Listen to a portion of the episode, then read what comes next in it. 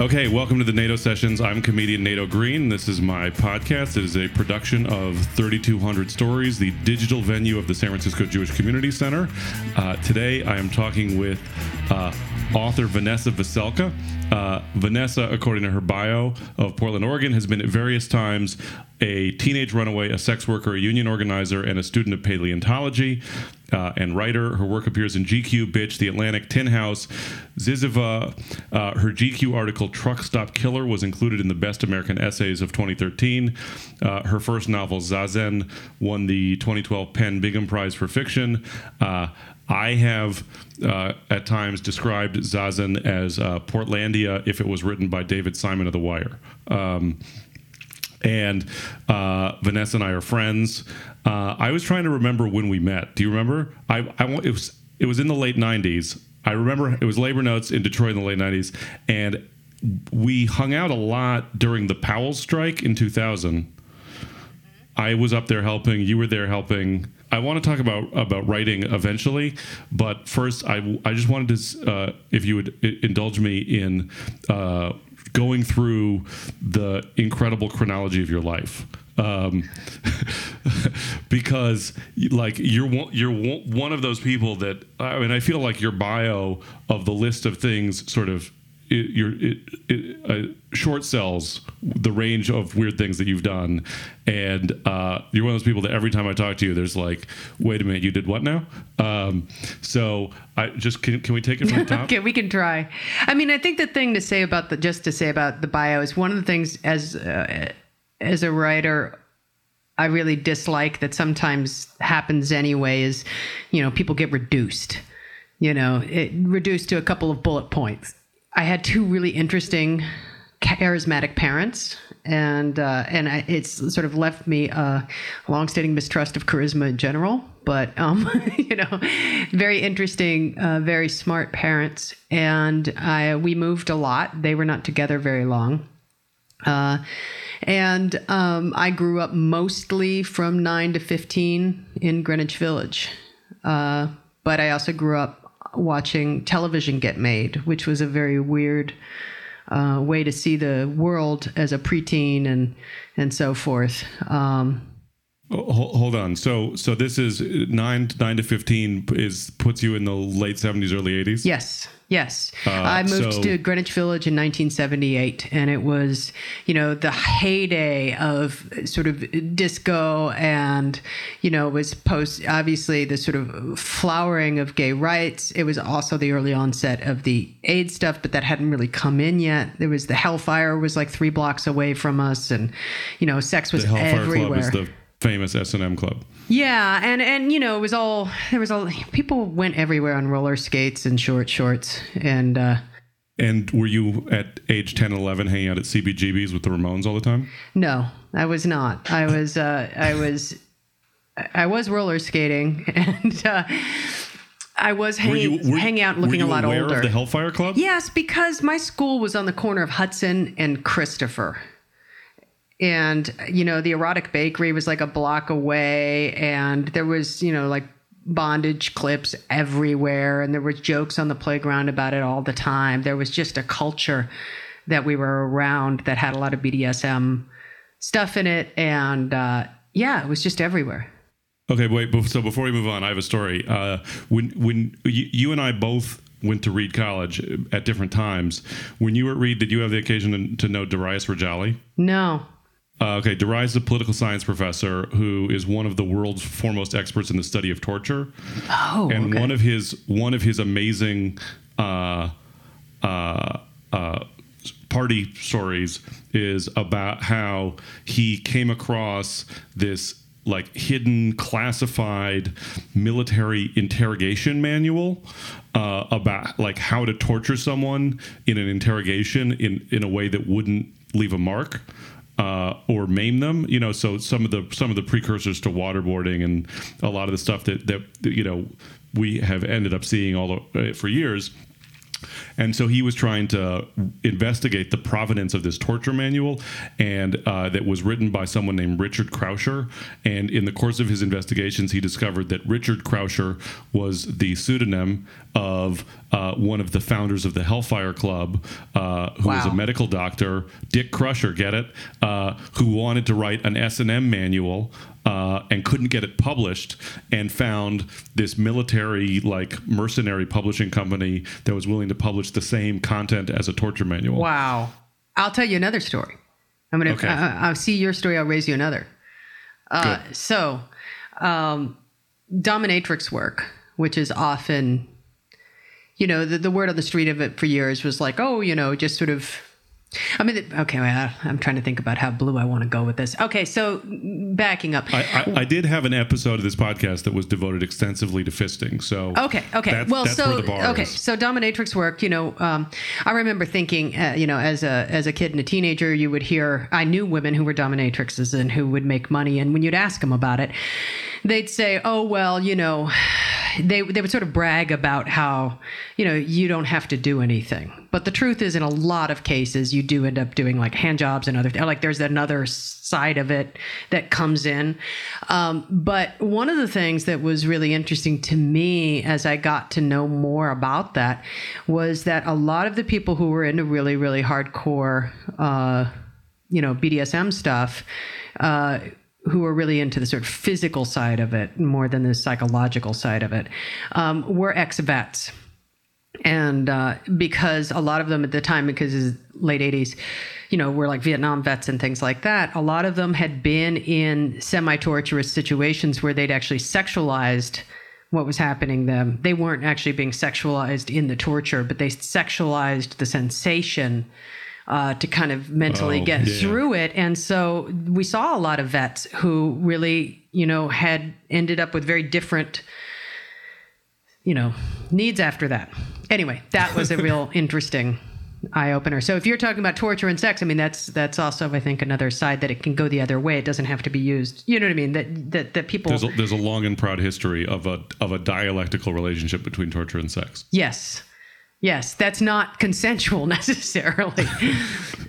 So, uh, okay, so and your mom was making television. yes. She was making What was that? What was that all about? what was that all about? Oh, she was a writer and she was really smart. And uh, it was, uh, she was in uh, television. Her career was kind of taking off at the time. And so it gave me a bird's eye view into, you know, hanging out. I spent, for a couple of years, you know, I spent five days a week after school at 30 Rockefeller Center. And I would be there sometimes till 2 or 3 a.m. And It- this is like like daytime programming. no. What, what kind of television are we talking about? Well, What kind of shows? her her name is Linda Ellerbee, and she Okay. was uh, a reporter.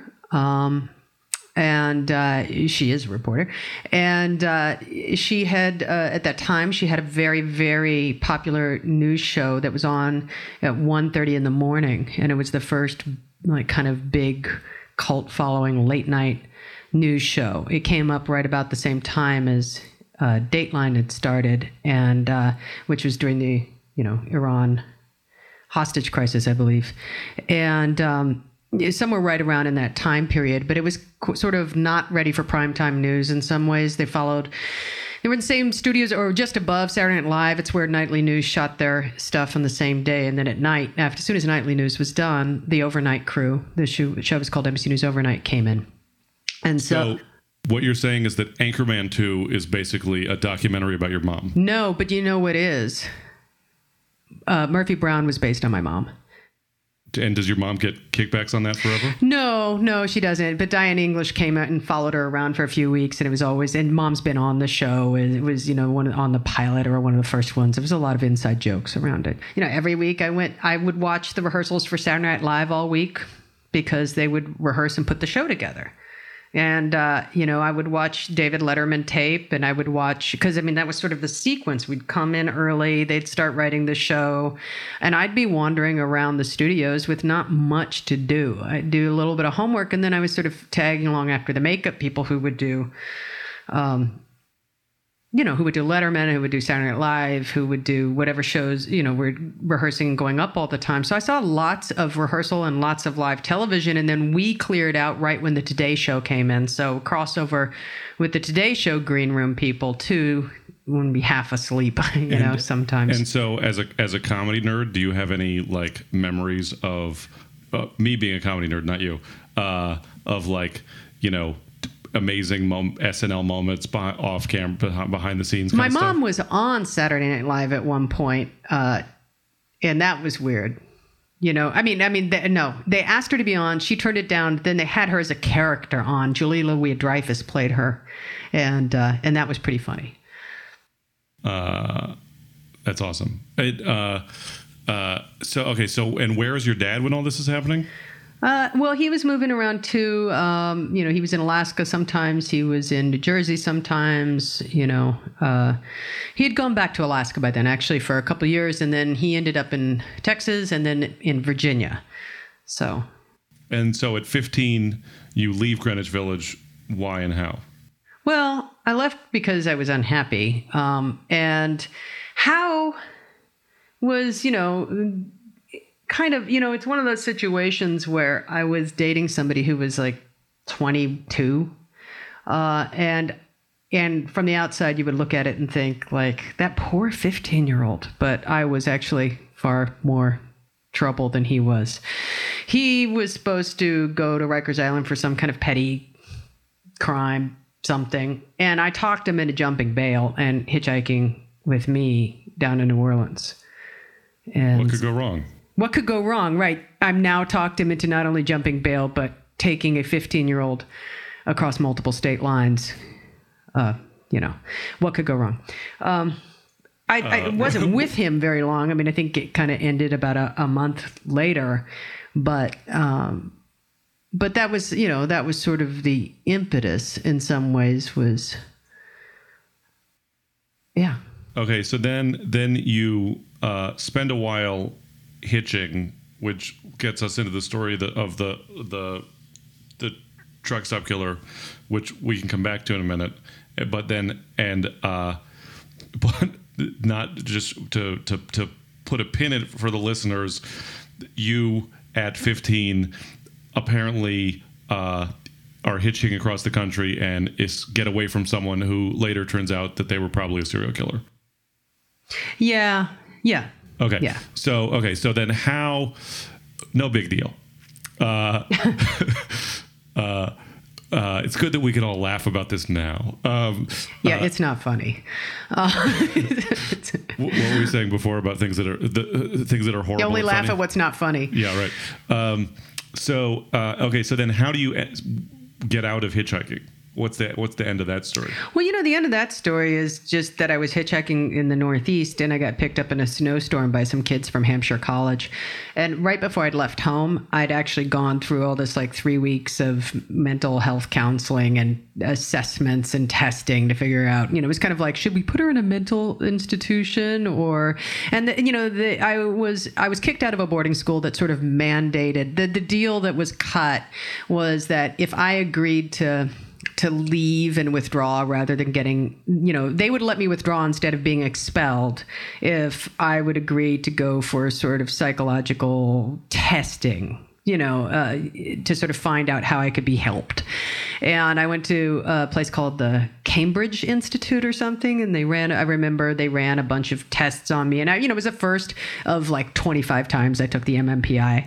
Um, and then there were like IQ tests, and there were, you know, finish the picture in this story, you know, and um, these, which for me as a 15 year old was a very, as I think probably for most 15 year olds, a very see through way at like, you know, it's like, I have no idea what you will be deriving from this. you know, I mean, it's just, it's easy to toy with people.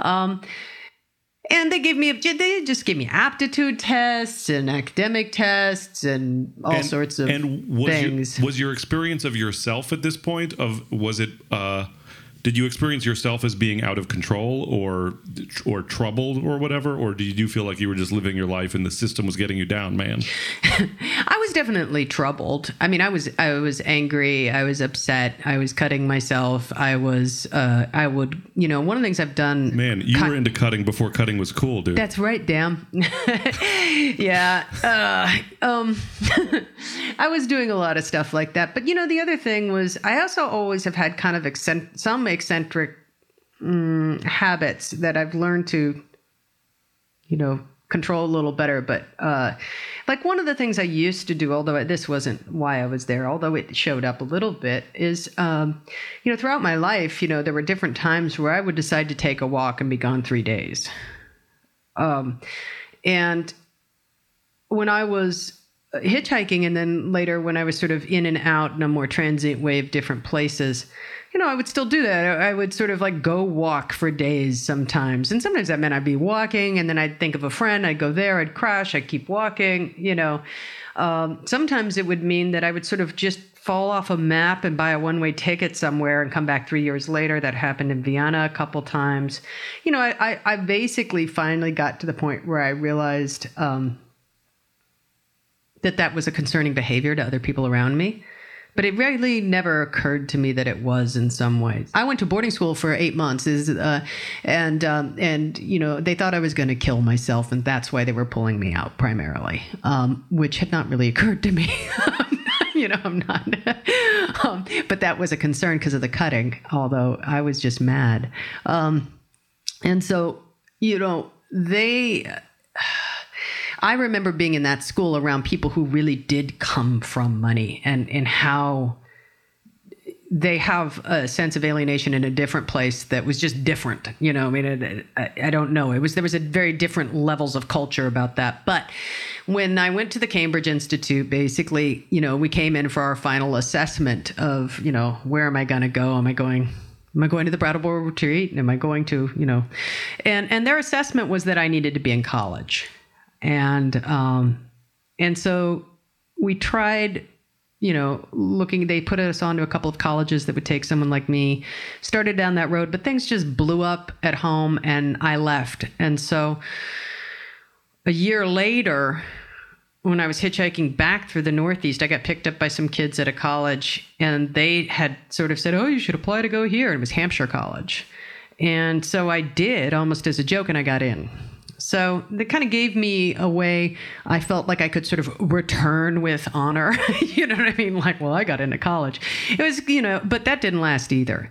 So that lasted like a semester, and I pretty much just walked off campus.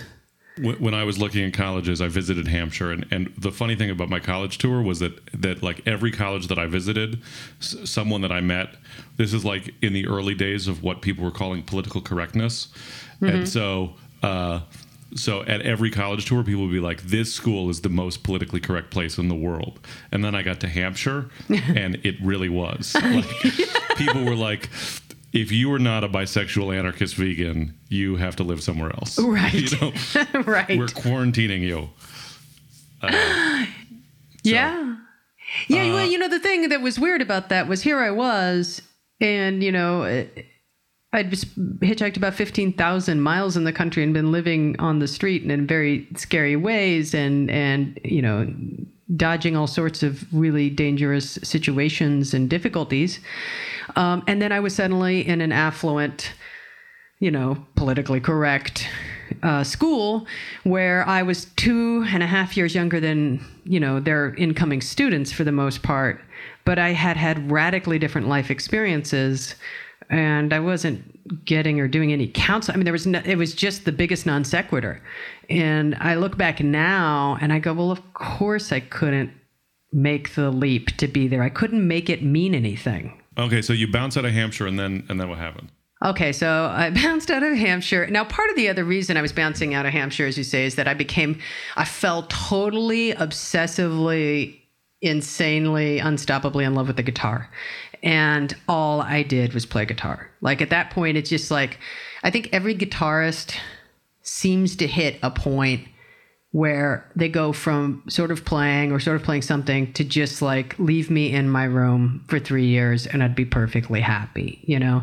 And I kind of hit that and it was just as powerful as the way people you know fall in love and fall off the planet i mean i, I with me i really hit that with the guitar so i didn't want to do anything but play guitar so You basically had a lesbian relationship with the guitar. i had a lesbian relationship with the guitar yes um and uh i went uh i was back in new york i stayed for the next six months at my mom's place uh, and then I was living in the squats. I was uh, I'd already known people down on the Lower East Side in the squats since like '84 because I remember staying in some of the squats long before they were organized enough to be safe in any means. Um, and then I'd also known a lot of people who became part of the squatters' rights movement down there.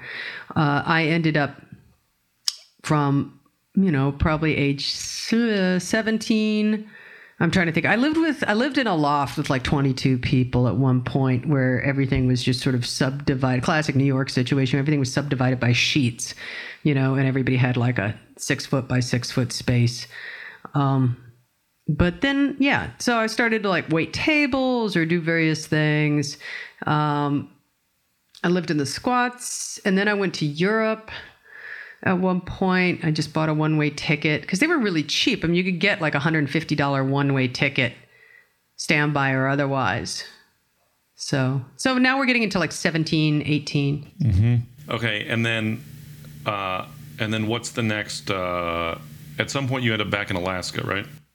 Yeah well but before that uh, okay so when i went to europe uh, i ended up you know i didn't really have money after you know i mean i kind of ran out of everything i had by about a month uh, after a month but i was there two and a half years so i had to figure out that time. And um, and that was the first place that i made my living playing guitar.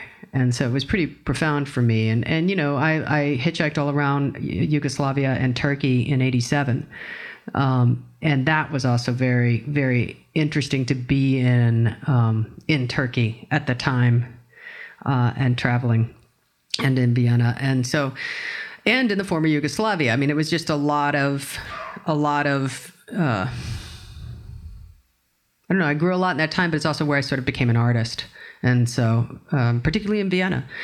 Um, and then I came back and I decided I needed to give up music, that it had destroyed my life. And I moved to Alaska because I decided that that would be where you would bury all music. And uh, that was when I was 21. And uh, so I moved up there for like a year and a half. And uh, then about 93, I was in Seattle and I was playing music again um, because I had failed to give it up properly.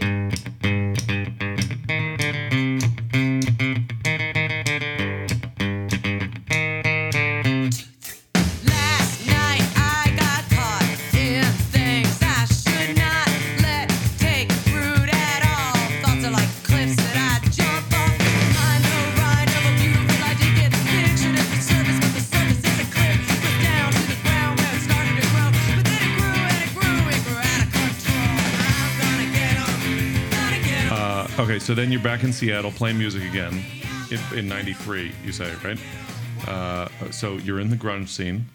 Yeah, I, I didn't think of it that way, but yes.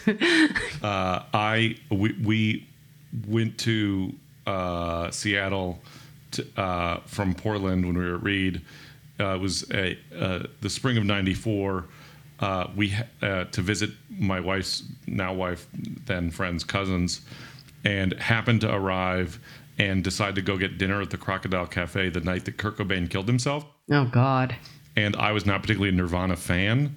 So, like, we're sitting there eating hamburgers, and gradually news crews are coming in, coming up to me, are like, "Are you okay? How are you doing?" Oh, God. And I was like, "You know, I'm I'm fine. What's what's going on, everybody?" You know. Right. Okay, so then, so you're playing music, uh, and then, and then what happens? Um, I was playing music for a while. I was touring. I was, you know, sometimes other, there was some stuff was put out by other people. Some stuff was put out by me. Um, I was not very happy artistically, but um, you know, I sort of had this. It was my big experimentation in Seattle was can I stay in one place, and you know, I really. I sort of took it very seriously when I was there and like I don't know what it feels like to stay in one place. Like no matter what happens, I'm going to stay here for a long time. And I spent 11 years there. Um, and uh, you know, but I think that had that not been my experiment, I probably wouldn't have been there that long. But that was my experiment. And um, during that time, um, I had also just playing music, working in restaurants, traveling. Um, and then uh, I guess when I got involved with, I, I'd always been pro union, but I, like most workers my own age, you know, none of us are in unionized jobs for the most part, you know, and uh, and it it was uh, when I was involved in WTO to the degree that I was involved in it, uh, which is that you know I sort of became really aware of it about three months before it happened, and and started to track and pay attention and uh, learn more. And oh, and that's one of the things I really appreciated about coming about that coming up was the level of coordinated education that was going on leading up to it for six months. It was so different than what I've seen in a lot of things. Like, I mean, it really was, there were some really remarkable, at least in Seattle. You know, there was a lot of education coming into a very complex issue about trade, you know. Um, and uh, I had gone through periods with squatters' rights stuff. I'd always, I, I had a kind of uh, back and forth with my experience with radicalism and anarchists or communists or RCP or this or that, you know, and uh, at times just, you know, working with people and at times just feeling like this is all fucked and I'm not going to be a part of this. Um, so really sort of ambivalent relationship back and forth at times with left activism, but uh, you know, all pretty much within the context of the left. And and then I think that um, what interested me about the labor movement. Uh, as you know, as I went through all the WTO stuff, it was a very big education for me in a lot of ways, and I felt like I was in, um, you know, socially, culturally, I looked like the kind of person who you know, would be on the sort of vegan anarchist uh, side of the fence. You know, I'm, I'm sort of throwing these around. They are reductions, of course, but you know, on that side of the fence. But like, my actual temperament was closer to labor. You know, and so it, it my skills of communication, I I was pretty good at talking between groups.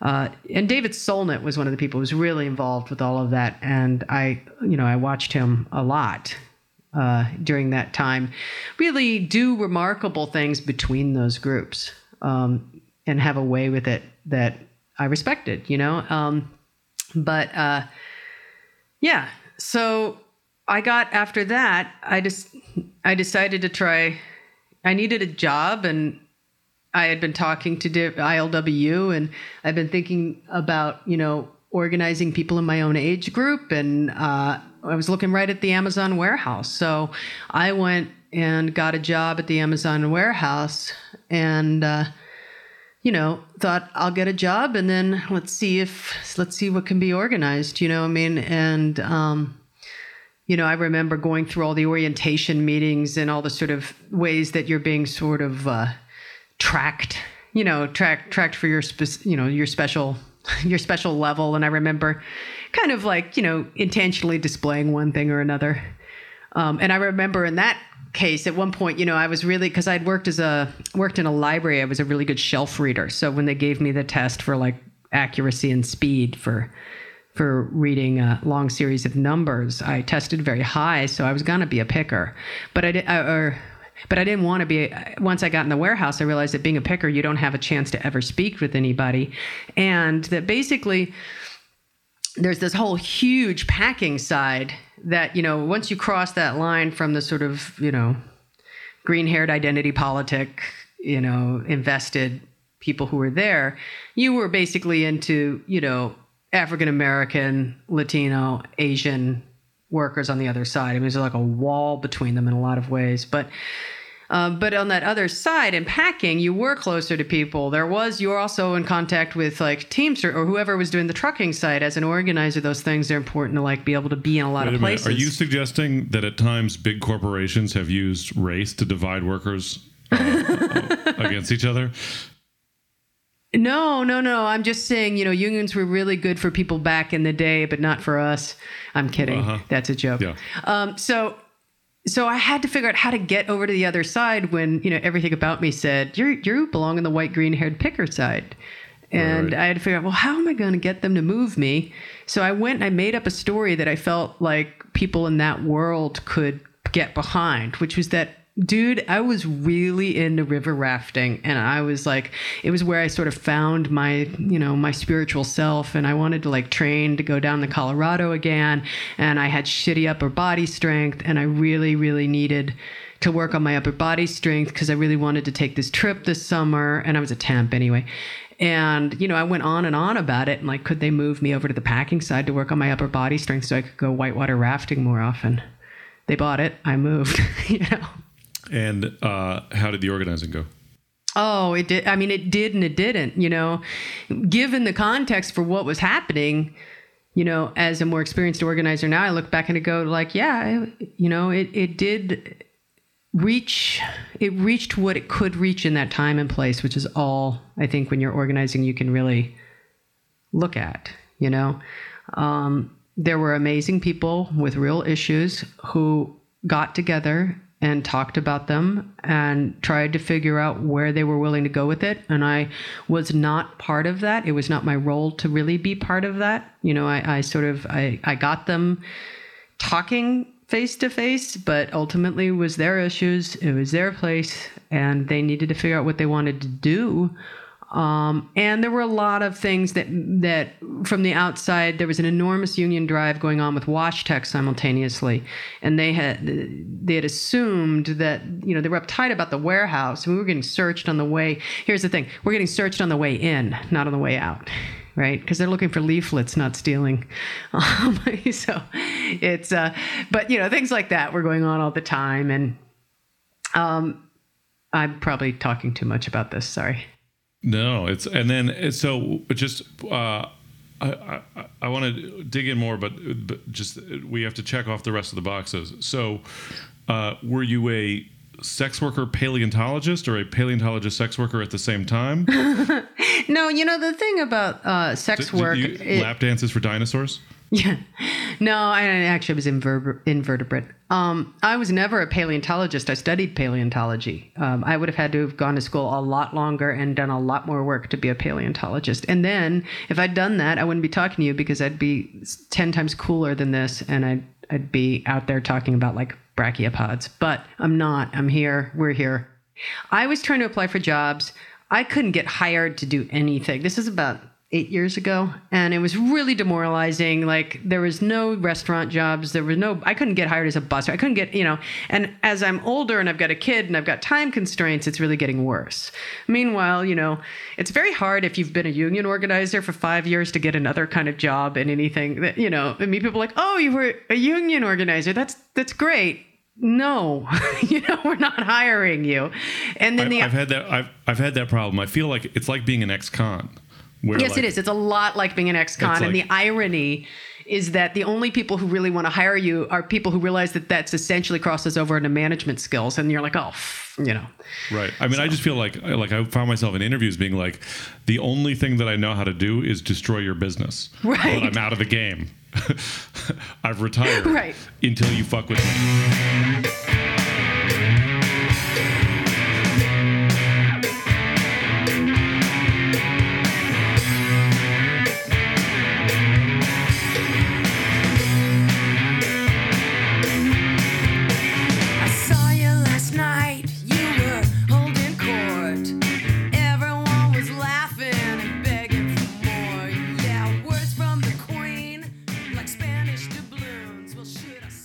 Oh i didn't finish paleontology Oh, sorry. Carry Okay, on. so um, when I was in uh, Seattle, I I felt totally in love with paleontology and, and geology, and um, I took a class, and and it just really hit so many levels. It was like the place in science where good science could meet.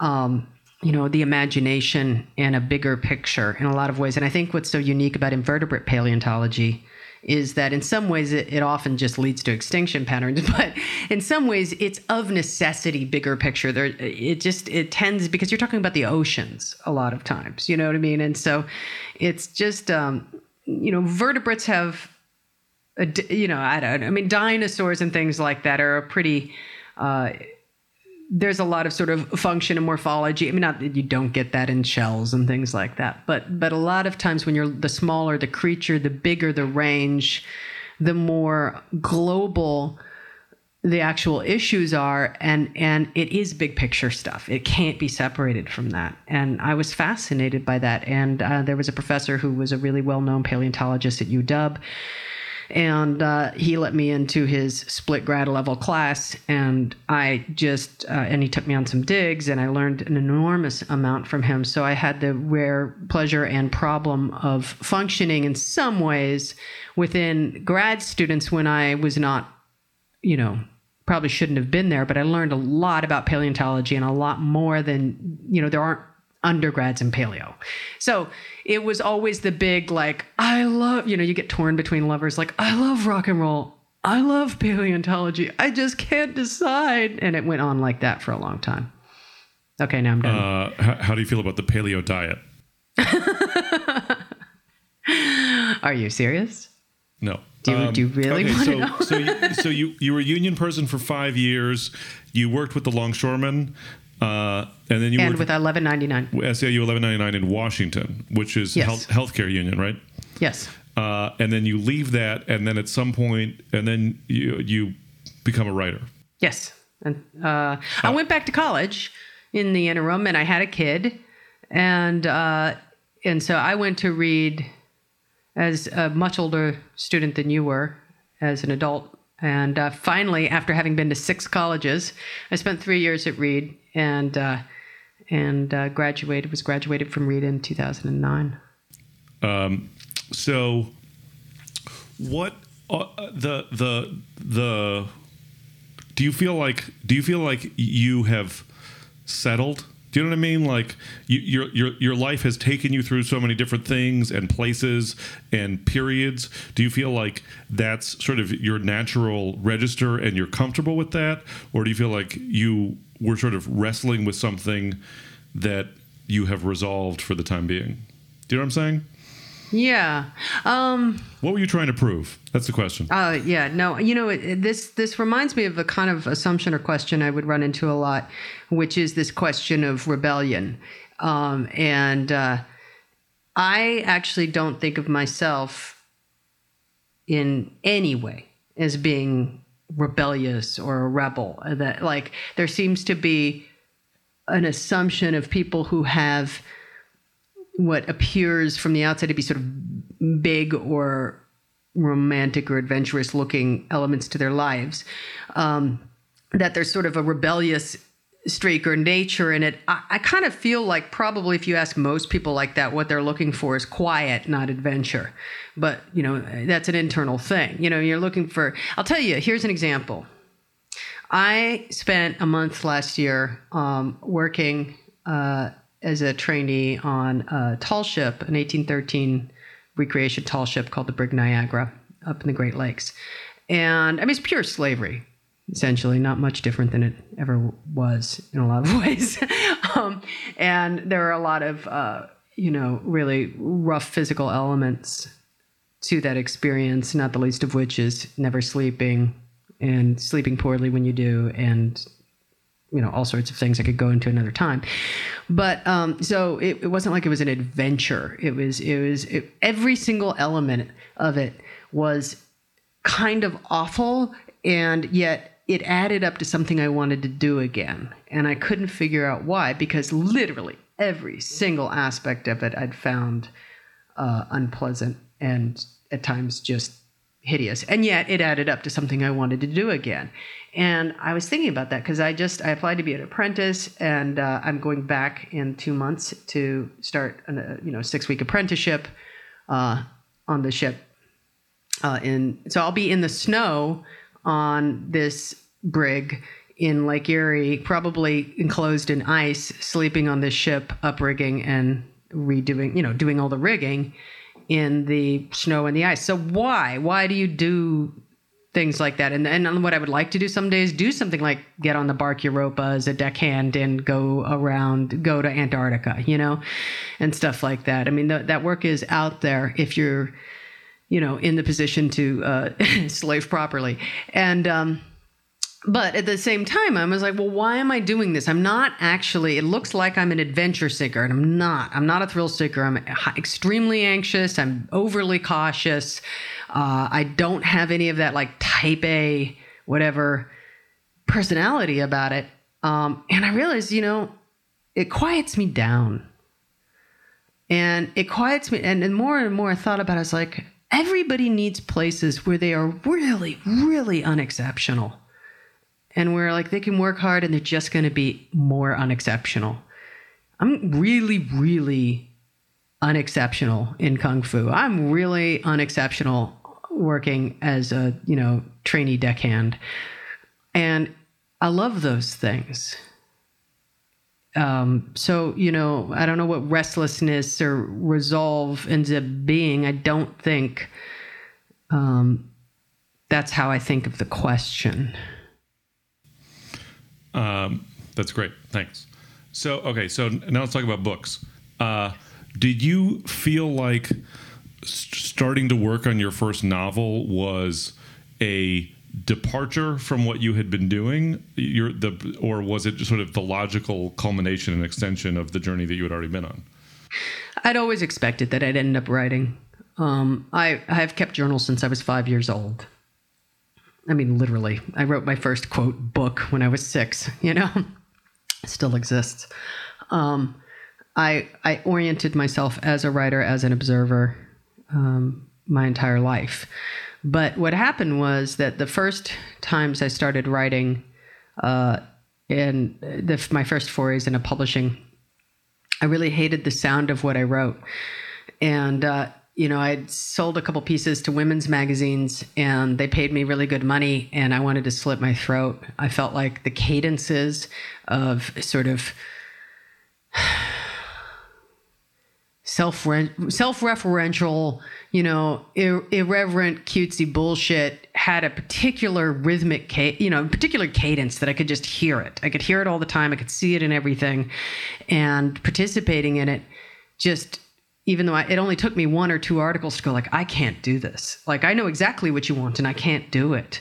And uh, you know, it seemed on the outside like, well, God, it'd be so much smarter to do like one of these every six weeks than to wait tables five days a week and still be broke. You know, um, but I couldn't make myself do it. You know, it was just too depressing, and uh, that's not a function of me feeling like I was above the work or better than the work. It was literally a function of me not being able to do it, not being able to do it. And so the writing that I'd gotten attention for, you know, writing is what got me into college six times. You know what I mean? I'm excellent at applying, and uh, the writing that had gotten me attention was was an artifice that I could see through, and I couldn't participate in it, and so I just stopped. So I wrote one piece in the '90s that has still been that continues to resurface and actually is still brought up in feminist circles and has been i mean it's amazing to me. It came out of bitch. I wrote a piece called the collapsible woman. It's been retranslated used in rape centers in oakland quite a bit apparently.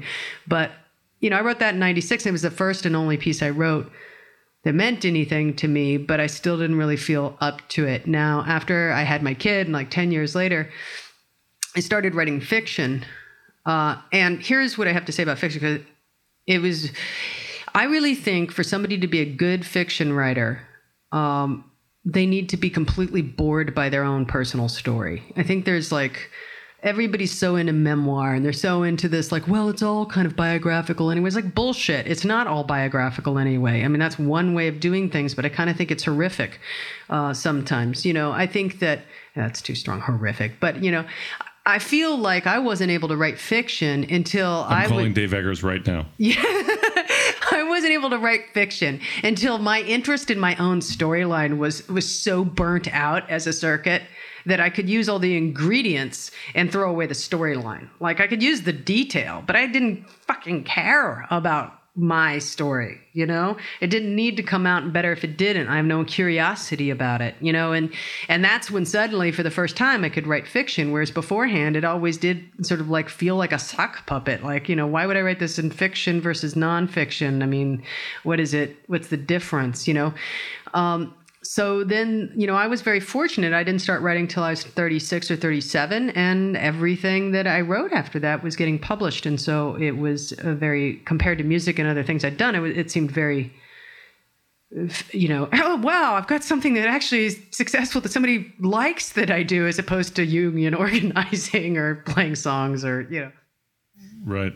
Uh, I, I mean, it's it's it's interesting uh, that you say that because uh, what, what you're saying about the details because like reading Zazen, I you know I spent much of it wondering whether it reminded me more of Portland or more of Seattle, uh, and and it's set in this world that's sort of like five minutes into the future, and. Uh, and I was curious about sort of what what the what the process was of compiling the details to construct that premise.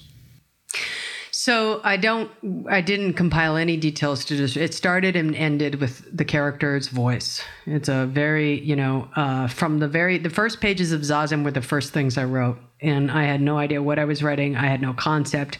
I just literally started free writing her voice, and actually, what's in the first few pages in the first chapter is is what I wrote like the first day, pretty much. Um, it was very accessible um, to me, and it was, you know, uh, I was in. And what was powerful to me at the time about it is her voice felt like a weapon to me.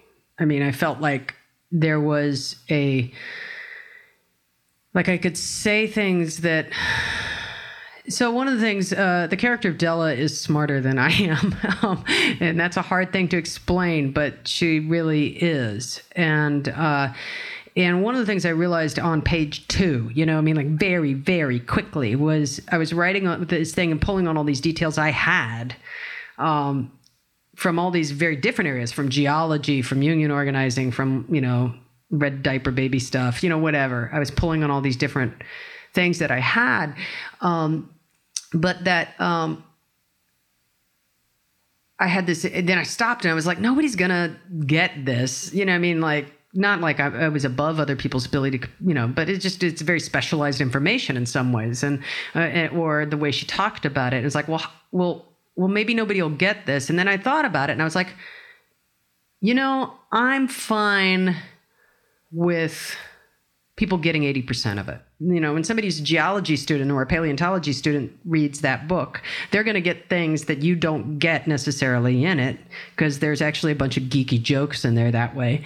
Um, and and so when I say somebody doesn't get 20% of it, I mean like, you know, maybe you're the person who's worked in restaurants all your vegan restaurants all your life, but you don't have the geology. Or maybe you're a person who's like really familiar with Buddhism, but you've never really been about anarchists. You know what I mean? So that's what I mean. I don't mean a sort of dumbing down quotient as much as you know, there's a lot of sort of extra white noise in the book. That's not white noise if you know what it is. Um, but for me as a writer, what I realized is if I dialed Della's voice back into something that was more accessible, that I wouldn't, I couldn't write her. You know, that like I had to write her on full volume, basically, and um, and so so everything really tied into into that. Uh, you know, that it's a world where where nothing is you know where the answers that everybody presents don't work for her. And and it starts in that point. And i am so sick of political novels being or this idea that you know under there's some sort of freudian wound that once solved will you know make the world okay and uh, you know i ran into that a lot when people were reading the book and they were like well we really need to know what makes her tick. You know it's like what do you need? I'm not really sure you know? Uh, and i've seen the book reduced a lot of times to people who are kind of like well oh well it's because her sister died or something like that. I'm like no that's that's not why she's like that. There there's a real desire to um, depoliticize her feelings and look at them as sort of oh it's just transference you know it's displacement Right. And but I mean, I feel like one of the reasons that we've been friends is that both of us are very critical of the left and also loyal to the to the Yes. to the like lo- loyal to the values and the beliefs and the aspirations and not loyal to the practice and the institutions and the mess of the reality of it uh, and uh, and I feel like that that tension comes across pretty elegantly in that book. Um, and I'm I'm I'm sort of curious about what point in the process you had to start wrestling with how to resolve that tension and what you were you know whether you were concerned about like uh, audiences mis- misunderstanding it or you know enjoying it for the wrong reasons. Well, I'll tell you, here's where it came up. You know, there was a difference between the second draft and the third draft. In some ways, was very small, and in other ways, was very profound. Um, and and the difference between those two drafts, for the most part, other than just tightening up some of the writing, uh, was all about correcting for audience reads. Um, ironically, you know, I'd had I found that with novels, sometimes fixing, you know, people go like, I don't know, it just doesn't have momentum or it doesn't go here or I don't, you know, they'll make these big sweeping statements that seem to be problems with the entire draft of something. And, you know, the fixes for that, uh, when I showed people third draft, um, like, I don't know what you did, but it's so good. It's like I put one paragraph in chapter four where she called in a bomb threat so you'd know where it was going. That's all I did. One paragraph. Changed the entire book for you. Like, and then when you start to realize how people read, they're reading for cues. And then once you realize they're reading for cues, you were like, oh, there's not a huge problem with the lack of love affair or like this or that. You just don't know what to read for, so you're feeling disoriented in the process. Okay, so you need a cue. So sometimes I go back and put in one line. Just it kind of puts, you know, okay, so think about it this way. You know, one of the things I run into in my nonfiction sometimes, and I think any writer who can run into it, is that um, you don't really want to talk about or you know say i don't want to talk about like get all bogged down into like you know why i left home or why you know what i mean? I don't want to get bogged down into that. But i have to say enough about it that people aren't sitting there the whole time going like well i still don't get it. Why did you go? You know what i mean? You have to sometimes you put in information to move it aside. There's a character that the main character has sex with who's a man um, and she has sex with him at the sex party uh, good place to have sex with people and uh, he shows up in the ending and in the ending of draft two, just the fact that he shows up and they're friends was enough to sort of have like, oh, it's sort of the return to the heterosexual norm and like they're going to get together and it's going to be fine. You know, I had to take his name out of the book. That's what I had to do. And I took two of his lines and I gave it to Annette instead of him and that's all it took. It took I pulled out two places where he had been named, and I I moved two lines over to another character, and that whole arc was gone.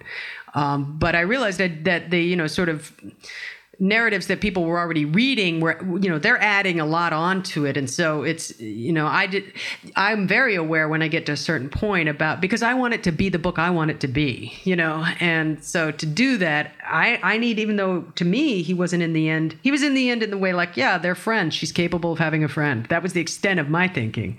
But because he was male because he was named because of the tendency to look for an ending that sort of resolved in that way Because- there was all this pressure When, whenever anyone has sex once, they know true love from then on. Right. and you know, um, the other thing, uh, uh, I would say, okay, so the end of Zazen was a big issue for me from the whole way forward in the book because I knew that I could not resolve that there were no, there was that I was writing myself into a corner, and I knew that from like maybe chapter two, and I just kept doing it, and you know, um, you know, because I don't know the answer to Della's questions, right? I don't actually have that answer, and uh, you know, I knew it couldn't be, oh, she falls in love, and you know, gets more mentally stable. And I knew it couldn't be, oh, she blows herself up in a big, you know, bonfire of whatever. Uh, and I knew it couldn't be, oh, she learns to appreciate the smaller things in life. And you know what I mean? Like, I, there was no real answer. There was no way. I was walking her into a corner where there was no way out. And and what I did was uh, that there was no way out without undercutting the character and the work of the book. Um, so the answer in the end was to change the question she was asking so that the question that gets answered isn't the one she starts out with. So the first question is, uh, you know, it you know, the, the thing I think about the book, the reason I named it Zazen was this question of can you sit still on fire? Like when everything's wrong and there's no good move, can you just sit there and burn? Can you be present and burn? Like, what does it mean? You know? So the question that she comes into the book with is sort of Lenin's question of what's to be done, you know? What's to be done? But the question that she ends with is, are you in or are you out? And that's a different question. And that's the shift that occurs in the book. And uh, can you tell the story about your dance with HBO? Oh, well, you know, it was a short dance. It was more like I don't even know if it The- qualifies the- as an actual the, dance. The thing is, the thing that I really want to get is is is the what Game of Thrones. the Game of Thrones thing. Okay, so yeah, um, I uh, there was uh, talk about you know being able to go to HBO, uh, talk about a potential series Zazen, and I had drafted up some very rough ideas about it, and I met with uh, one of the vice presidents of programming, original programming over there, very nice man. Um, had a very brief meeting with him, but what the way you know, he sort of said, "Our, you know, doors open." Uh, now, normally when I hear that in a union context, it has a totally different meaning. But you know, uh, but he sort of said, "You know, we like your writing, we like the mood, we like the voice. Pitch us Oz and pitch us anything, but maybe you want to get paired with a producer." Who's more familiar with television, come back in and do it that way. It might be easiest. So it started this whole thing of let's pair me with a producer. And my agents, who are very wonderful people, you know, but they were going to the top you know, so they went to Carolyn Strauss, who's HBO head at one point and who did The Wire and The Sopranos and but but what she's really her big thing now is Game of Thrones. And uh and Carolyn read uh read the book and sent back a, a note that basically just said Zazen is too bleak a world to ever set a series in, producer Game of Thrones. and I just remember feeling like this was a Russian lit, you know, like I won a prize, you know. I mean, she's writing, she's she's producing a series set on a permanent winter where every single character is slaughtering their way through the rest of the world, you know. But Zazen is too bleak a world to ever set a series in. Uh, do you think of Zazen as a hopeful story? I think it's a story about. Um, yes, here's how I think of it as a hopeful story. Um, this is a character who's sort of heartbroken um, by her her own hopelessness around the world that she sees, and I don't think she ends that way in the book. Um, I think that you know her ability to be very vital is there in a way. Um, but I don't think there are answers, you know, and that's why I say it comes back to that like, are you in or are you out? I think when she's in, the possibilities do start to exist, you know, um, and, and, you know, so not hopeful in the way of, you know, and I think it is too. I mean, I got asked about the last lines in the book and that question of, you know, my big concern with it when it came out, two things was one, it would not be in any way a satisfying end to anybody. And two, bigger, it would be misinterpreted radically as a kind of like, well, I just decided to, you know, feel better about things, you know. And and that what I really It's wanted to get at was a this positive attitude. Right, right. And what I really wanted to get to was that this is actually a really fundamental burning decision. Like I decided to like I decided to love it anyway, you know. One of the, one of my questions. So you wrote this this great essay about the about the this truck stop killer, and or that's what that's what GQ called it. Uh, what what was interesting to me about it was that you were it was the it was uh, uh, clearly going to be read as this sort of lurid sensationalist story and you were trying to make a, a deeper argument about memory and about women's voices Yes. uh, and and I I just wanted to hear you talk about that.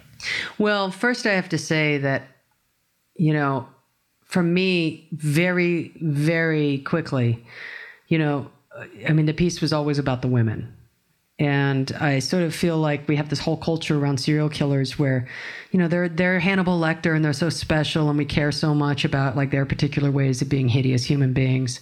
And on the other hand, they're actually really common and uh, not nearly as creative or smart a lot of times as the women who are crossing their paths who may have run into five or six of them in it, you know, already.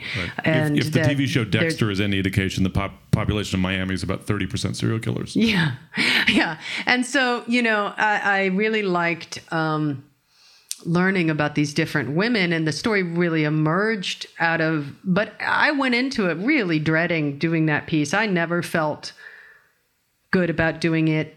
It was a rough piece to do. I was never, it took me weeks to get talked into doing it essentially. I approached it like I was going to the gallows. I mean, to the point where in the end, when we hit the final, went through fact checking, uh, like a week or two after it had gone to print, my editor there at GQ and I were talking about something, and he said, Oh my God, I've never heard you sound excited and and I realized that for three months of working together, he had never heard a tone in my voice of any excitement. And I said, I wasn't lying to you when I told you I didn't want to do this piece, you know. But it was also, I'm somebody who is very animated and can get very excited and can get very wrapped up. And this was somebody who really had never even heard that, despite hours and hours and hours of discussion, because my feeling about that piece was so um, conflict. I was so conflicted and so, you know, hated doing it so much. Um, now, I also want to say this: the from the GQ gave me the space. I had two editors because one was leaving and one was coming, and they worked together so that the process would be smooth. And and they gave me the space to just like they said, you know, take three months. They made it possible for me to go interview the people I needed to do. They didn't stand over my shoulder. They didn't say anything. And then when I turned it in, and they got back to me, they were like, "This is about the women." And the great thing about these guys is they were just like, yeah, so we go with it. You know what I mean? Like they really, the only thing that got, you know, it was Donovan Hone who came up with the idea of entitling it Highway of Lost Girls, which is how it appears in Best American Essays. And in all of the editorial, because my piece went at 14,000 and we were about eight when it finished, um, all of the things that they took out, none of them to my mind, none of them undercut the fact that this was about the women. I mean, I felt like there were days where both of them would get emotional about different things that either I can think of a couple examples that had happened in my life or in the life of, you know, and they would just, they also pulled a photo, and I will be forever grateful to them for this. I, there's a photo of Regina Walters that Rhodes took of her where he's got her dressed up the way he likes to kill women. And you know she's completely sexualized and he's cut her hair and you know he's photographing her minutes before he kills her. And it's just a horrifying photo. And she's just it looks like a movie shot you know? And the GQ art department was going to run that photo right? Because it's what sells you know what I mean? Like it's a pretty dramatic photo. And I I asked them it was just like please don't. If you run that photo of her she will everything I do in the article to try to make these women like not what he made them is gone. So instead, they ran a really average photo of Regina Walters in the back of her mom's car at 13 with like long hair. And I was so grateful for that. So I have to give GQ. I think the piece would have been much more harmed in a woman's magazine in terms of trying to get at my emotional feelings about everything. And I, I actually think GQ did a great job, despite the fact that I hate Truck Stop Killer and I cried for two days when I found out that was the title. And that was not my two editors who came up with that. But Well, so I mean, we we we have talked about this in in uh, relation to Zazen and people potentially wanting to adapt it. And we've talked about this in relation to what people might want to do with this story, and we've talked about it in relationship to this piece that you're working on about the Tlingit Indians. Uh, that I, I feel like you are very protective of your stories uh, in in some way. You know that that that you have a vision of the story that you want to tell and how you want to tell it and what you want to get across, and don't want it. Are, you know, you are are willing to turn down enormous sums of money and success and fame and fortune uh, in exchange for someone letting someone get the story wrong. And That's yeah. It's a combination of things. Um, I I don't I do struggle in general with this idea of what's my story to tell and what isn't my story to tell because all stories contact other people. And you know, I I value um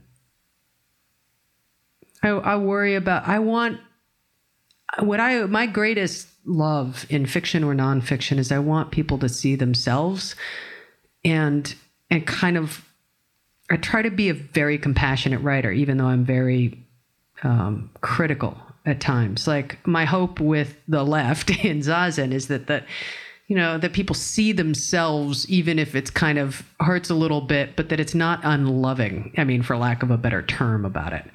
And there are stories I'm interested You're not David Horowitz throwing the left under the, you know. Right. Well, and there are ter- there are there are stories I really really want to tell, but they might cause pain to somebody else, and so I don't feel comfortable getting into it. And then there are stories that are mine that I really hate the way one version of it could be, um, but I'm not actually that interested in telling my own story uh, because it's not that interesting to me. So uh, there is something that that came up where I might use some of the information or writing that I have that I might write on uh, something that has to do with the GQ piece, but it's uh, in a way that I could I could uh, see doing it artistically that makes sense to me. Um, but it's a different, you know. So I just kind of, if I feel skeevy about it, I'm not going to do it. If I feel like I just, yeah. So I don't, yeah. It's it's complex. It's for different reasons at different times, is what I'm saying. I consider everything separately. So, okay, so let's, uh, let, let- You're saying I'm uptight, aren't you? uh, no, I'm saying that you're principled.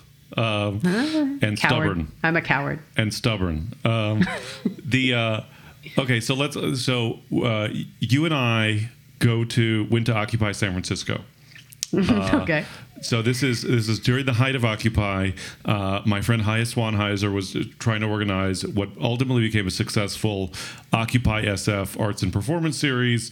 Uh, we went down there. It was you and me and Haya and W. Kamau Bell. It was drizzling. The- They had us under a tarp. The drum circle didn't want to stop drumming, and uh, the San Francisco police have been using the sit lie law to arrest the Occupy San Francisco protesters. I had a joke about the sit lie law, so I thought I would build morale at the at the encampment by uh, telling the joke. Um, Occupy changed everything. And because they were using the sit lie law on Occupy San Francisco, I thought I will go down to Occupy San Francisco and tell this joke to them, and it will build morale through. And I'll tell the joke through the human microphone. Now, at Occupy, because you can't get a sound permit, you use a human microphone where people repeat what you say so everybody can hear it. So I go down there and I start the joke, uh, and I say, They passed the sit lie law, and everyone repeats it. They passed the sit lie law. And I thought, His name was Robert Paulson. and then, uh, and then I get to the first punchline where it says 100% of crimes committed by people who are not lying down, and they repeat it, and the people laugh, and before the laughter dies down, somebody goes, What about rape?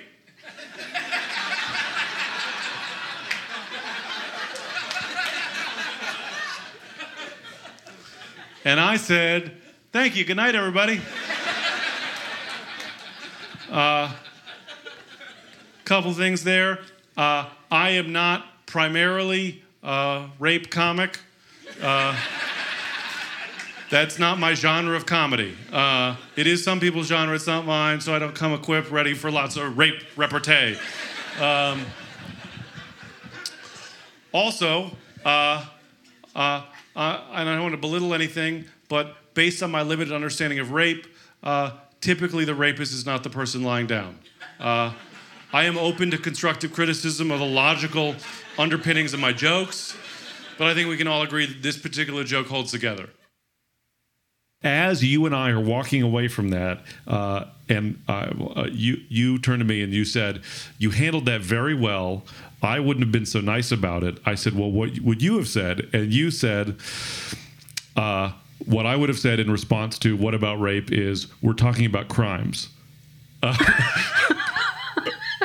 All right, I remember that. And I said, "Yeah, I would never say that. That would be I would I would go straight to hell for saying that. You could say that, but I won't, won't say that." No, I would go straight to hell too. But it was it, the thing is the reason I I said that is, um, you know, I, that moment was just like, what about? It was from such an uninvented, uninventive, reactionary part of the mind that was about dragging people down as a as a means of power and you there's that's not something you're actually reasoning with. And you know i just i felt i don't know. I mean like you know it was just one of those things that um I don't know why I said that, but I mean, I was just mad. I was mad on your behalf. I remember Kamau sitting there was, you know, uh, he was sitting there, he was just like, what about rape? It's like, it was just the whole tone of everything. It's like, that's right. You don't want humor here. You don't want a joke here. We're not talking about rape. You know what I mean? It was Right. just so, um, it was so typical of a certain political mindset to, you know, uh, that I guess I just was in a more aggressive mood that day than you were. But yes, you're Well, right. you never would have survived. We're talking about crimes. Right. Uh, uh, but you know, I mean, I think what that speaks to, and I think I think you really see this in Zazen and and some in our conversation is that you have a uh, you you have a pretty dark sense of humor. Yes. And uh, and Zazen is funny, but it's not silly. And I've been thinking about this a lot about comedy recently, like you know the fact that that uh, movies like Her and American Hustle got the nominations for Golden Globe Best Comedy. That a lot of you know, and not say The Heat or This Is the End, these like big, broad, goofy movies. And that there's something to me that's really interesting about like being in that in that uh, bandwidth of you know the the the humor you know humor that's more directly tied to pain in a, in an honest way um, th- that I in in my own comedy wrestle with all the time, and I just w- wanted to, as a closing question, ask you how what kind of thought you've given to that. I think about it a lot. My two favorites, my two favorite comics, and the people I think about as sort of you know touchstones of of comedy for me when I'm writing are Dostoevsky and Kafka. Um, both of Dostoevsky in particular is fucking hilarious, and Crime and Punishment. Crime and Punishment, it is, it is, and I, it took reading it twice to realize that. The first time I read it. I was completely obsessed with Raskolnikov and like everything that was happening and the sort of the whole story and the intensity of it. The second time I read it, I realized there's another character in there, Razumikin, who's actually making fun of Raskolnikov's intensity and seriousness and his sort of you know intellectual crises that he's creating consistently throughout the book you know? And and the only reason he's in there is because dostoevsky's also doing that you know? And that the way that dostoevsky is funny is sometimes having three horrible horrible moments between people taking place all in one scene where somebody's like banging their head on the table at the same time and they're all in the same when you realize they're all in the same room you realize this is a comic mind right? And the comedy that's going on is the comedy of the human experience right? It, it's each each individual act is not funny but there is something horribly funny about the humanity of it you know there is something it, it's dark but it's um yeah, uh, maybe it's just not funny to everybody. When I was in I was in Europe recently, and I was reading in the uh, Netherlands, and a very well-meaning uh, you know, interviewer and writer, a guy named Hank van Straten, you know, he was very nice, and he'd read Zazen, and he liked it a lot. He was very impassioned about it, and we were on stage, and he was doing an interview, and he said something about the bleakness of the world, and and we were talking about that for a while, and at some point, I said, you know, I have to say, the book is also funny. And he looked at me just totally straight and he goes, I do not believe this. And he was I said, No, really, it's it's it's it's funny at places. And he looked at me because I I saw this nowhere. To me, it is a very bleak book. And and so I was actually defending, like, no, no, really. And he's like, I, I don't, I don't see this. It was like he wouldn't agree with me at all. I mean, I can understand that, but it was very, he really, you know, and I had a friend who read it twice and said the same thing. He said he read it twice and he was just, the first time he read it, he was very caught into the dilemmas of it. The second time he read it out loud to his wife, he couldn't stop laughing. And I think it's that once you know where something's going, you can see the rest of it. And uh, I, that's my favorite kind of comedy. I don't, I can't always pull it off, but that's what I love. It's absurdist, but it's not silly at times. I hope. Right. Uh, well, thanks a lot, Vanessa. You're you're one of the great one of the, you're one of the greats. Oh God. I'm not, I'm not specifying of what. Just you're Yes. Okay. As long as there's, as long as the potential lies ahead, I think I'm okay. One of the greats of people I have known, certainly. well, thank you, Nato. So, okay, this has been the Nato Sessions. I'm Nato Green. This is a production of 3200 Stories, the digital venue of the Jewish Community Center, uh, produced by Dan Wolf, uh, with technical assistance from uh, Alex Falcone in Portland. Um, uh, you can follow me on Twitter at Nato Green. See me do stand up every Wednesday at the Business at the Darkroom Theater in the Mission.